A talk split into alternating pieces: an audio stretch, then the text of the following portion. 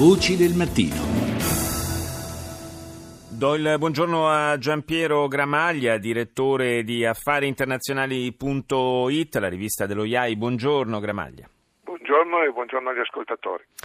Parliamo della situazione che si è venuta a creare in Siria dopo l'abbattimento eh, di un eh, jet eh, delle forze aeree governative siriane da parte della coalizione a guida statunitense sui cieli di Raqqa. è scattata una immediata reazione da parte della Russia che ha interrotto, ha annunciato l'interruzione della, eh, del coordinamento eh, militare, in particolare eh, aereo, con gli Stati Uniti, arrivando a minacciare addirittura di abbattere a sua volta eh, aerei eh, americani. Ehm, è un, eh, un, nuovo momento di, di, tensione, di frizione tra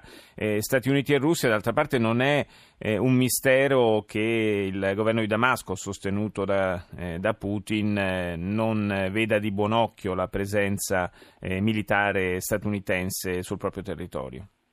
Sì, mm, non era però mai accaduto di un uh, abbattimento di un aereo siriano da parte americana, però era accaduto pochi, poco tempo fa, poche settimane or sono, un attacco missilistico americano su una base siriana motivato con l'uso da parte del regime di Damasco di armi chimiche. Eh, la tensione tra eh, Russia e Stati Uniti in Siria e sulla Siria eh, ha avuto un nuovo picco in serata ieri sera nella serata eh, europea, nel pomeriggio americano, gli Stati Uniti hanno eh, cercato di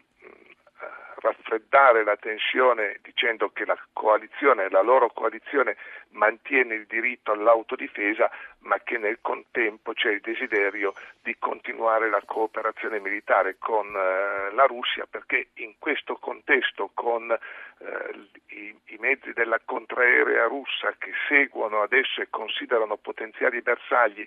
i, i mezzi aerei eh, americani e della coalizione americana eh, il rischio di incidente eh, sale, sale, di molto. Eh, siamo però in un contesto, e lo abbiamo ricordato altre volte, in cui tutti i protagonisti, e sono tanti,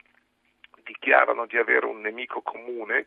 l'integralismo eh, jihadista e la presenza del sedicente Stato islamico in eh, Siria, ma poi ciascuno dei protagonisti ha un altro nemico, il suo vero nemico, e l'intreccio di questi nemici, eh, spesso non coincidenti, certo. porta senz'altro a potenziali tensioni e a rischi di errore. Sono tante le partite che si giocano in effetti eh, sulla scena nel teatro di guerra siriano e, una di queste partite è quella che eh, gioca anche l'Iran eh, a livello di, di egemonia regionale alla quale punta eh, Teheran e ha fatto sentire per la prima volta il, il proprio peso militare anche con un massiccio lancio di missili contro eh, basi del, dell'ISIS a Deir. Questa è anche una novità eh, dal punto di vista bellico in quello scenario.